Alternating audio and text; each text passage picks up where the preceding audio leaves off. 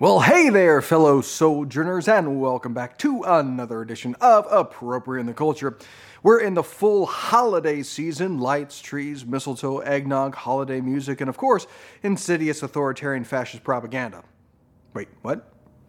Or at least that's the claim of Salon with their article on how Hallmark movies are fascist propaganda. I'm Pastor Shane, and I'll try to keep a straight face as we appropriate some culture.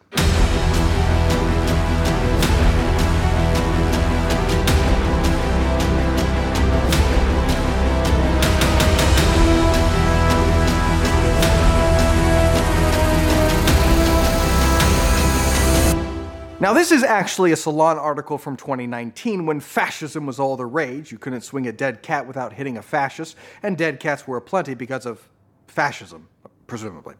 And this was mostly due to Donald Trump, quote, Hallmark movies with their emphasis on returning home and the pleasures of the small domestic life also send a not at all subtle signal of disdain for cosmopolitanism and curiosity about the larger world.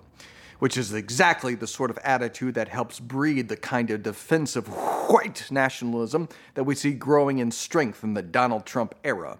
But while notorious authoritarian fascist Donald Trump was toppled by an election, as most authoritarians are, Hallmark's reign is not so easily undone. But what exactly makes it so authoritarian? The emphasis on returning home, the pleasures of small domestic life has probably less to do with goose-stepping Nazis and more to do with the fact that the general audience of Hallmark viewers are domestic women. There's a bit of a selection bias there, and all networks curate to their audience. That's like being upset that ESPN has sports or that Comedy Central eschews drama. But what else makes it fascisty? Running down this year's schedule of Christmas movie offerings is like a trip into an uncanny valley of shiny-teeth, blow-dried, heteronormative whites with only a few token movies with characters of color. It's like watching The Stepford Wives, but scarier since the evil plot to replace normal people with robots is never actually revealed. None of this should be a surprise because Hallmark movies, as cloying and saccharine as they are, constitute the platonic ideal of fascist propaganda. That is probably a startling statement to some. And by some, she means people with a functional prefrontal cortex. So the problem is not that minorities aren't featured. They are. It's just that the minorities are in the minority when it comes to the majority of Hallmark movies. And any time a minority is not the majority, that's because of fascism. A lack of diversity is the clearest sign of fascism, like the authoritarian states of Finland and Iceland, whose populations are like 95% Caucasian. Those countries are always dreaming of white Christmases. Now, all of this is clearly dumb, but what really started this think piece was, as usual, the LGBTQ movement. As Salon explains, the cable TV behemoth, which has been minting money with its patented holiday season schmaltz, drew widespread criticism earlier this month when it pulled ads for the wedding company Zola that featured a lesbian couple kissing at their wedding. 1 Million Moms and the American Family Association complained, Hallmark dropped the sponsorship, but then the alphabet crowd came after Hallmark, and so of course Hallmark flip-flopped. Hallmark CEO said, Hallmark will be working with GLAAD to better represent the LGBT community across our portfolio of brands. Which is unfortunate because, as the Salon article indicates, conformity is a sign of authoritarianism. The qualities that people cite when they defend Hallmark movies, comforting, formulaic, soothing, are all a result of the aggressively conformist impulse that drives them. And that impulse and fealty to the dominant culture stands in direct contrast to the values of diversity. As we clearly laid out on previous episodes, the LGBTQ culture is the dominant culture. That Hallmark didn't conform to it made it an outlier, which is why people reacted so strongly to a lesbian ad. As Hans Fein, a notorious fascist, makes the point in The Federalist, in a theological sense, the Hallmark Channel is not a Christian broadcasting network. More to the point, the 6,000 original Christmas movies the network airs every December are not genuinely Christian films and content. But, culturally speaking, Hallmark Christian movies are noticeably Christian. The characters don't take off their clothes, murder anyone, or use profanity. The hero loves children and defends the poor. The heroine, who begins the story loving her self-involved life in the city, chooses family and a life of self-sacrifice in her hometown by the end of the tale. So, if you're a pious Christian mom who wants to escape into a universe where all the cynicism and immorality of modern life aren't allowed, or if you want to snuggle up with your 8-year-old daughter and watch a silly movie without having to explain inappropriate content you weren't expecting, the Hallmark Channel is about the only place left that will let you do it. And yeah, the true problem for Salon is that Hallmark offers content that doesn't conform with the dominant culture, and diversity of thought and perspective cannot be tolerated at Salon because the true authoritarian was here all along. Now, this is all quite silly in most respects, but I think it's actually instructive in a couple of ways. Number one, Hallmark movies and the like are not Christian. They're family-friendly, and they're clean in the sense that they're devoid of profanity, nudity, drugs, violence, or sex. But clean doesn't equal Christian, as Hans correctly points out. They're not Christian films in content, and in some ways are just as much an indication of cultural decay in our society as other movies. If you were just looking at the culture and you didn't know what Christmas was really about, you would probably conclude that Christmas is about romance.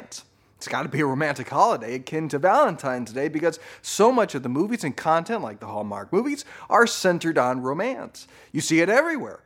Our culture is very confused about Christmas. We love it, but since we desperately seek to avoid Christ and Mass, we're left flailing for some sort of meaning. You can feel the strain in our culture of not wanting Christ, but desperately wanting meaning in the season. And the most meaningful thing we can conjure in our secular society is romantic love. And so we're left with a slew of saccharine movies with a veneer of Christmas and a soft focus lens. That's a little sad, but it doesn't make it fascist propaganda, which is the second thing that is instructive here. What is propaganda? A dictionary definition might say something like information, especially of a biased or misleading nature, used to promote or publicize a particular political cause or point of view. That's a pretty elastic word that could encompass quite a bit. Most everything has a bias, and pretty much all films have a point of view. Does that make all films propaganda? Or let's be more specific here. In the Valley of Elah, Lions for Lambs, The Deer Hunter. These are anti-war films. They have a bias. They have a point of view. Is that propaganda? Or what about political movies? Frost/Nixon, W, Vice, right? Those have a bias. They have a perspective articulated in their narratives. Is that propaganda? Yeah. Sure, most works of art can conceivably fit within the definition of propaganda because most storytellers and artists have a point of view that they communicate in their work. But as we've been talking about in the last few weeks, word choices can shape our thinking. Propaganda is a dirty word with a negative connotation. So were any of those films I listed called propaganda? Nope. Several were considered high art and nominated for awards.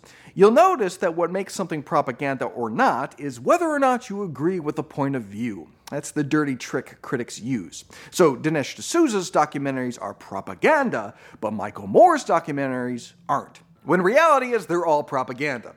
But that also applies to fiction. A film with a Christian bias putting forth a Christian worldview will be labeled as propaganda, but any sort of secular bias putting forth a secular worldview, it's just art.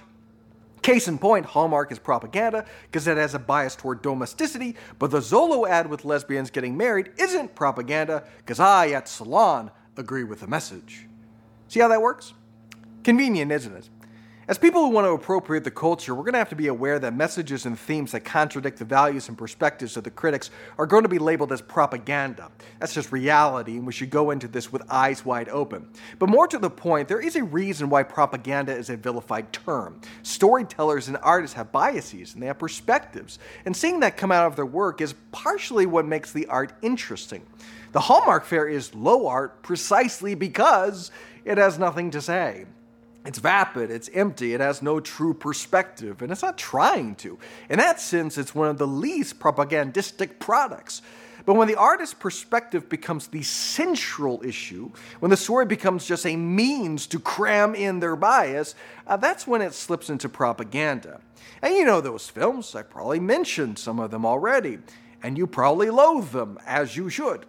But the same is true for Christian content as well. Absolutely have a bias, absolutely have a perspective and convey it, but it can't overtake the narrative and it shouldn't overtake the art itself.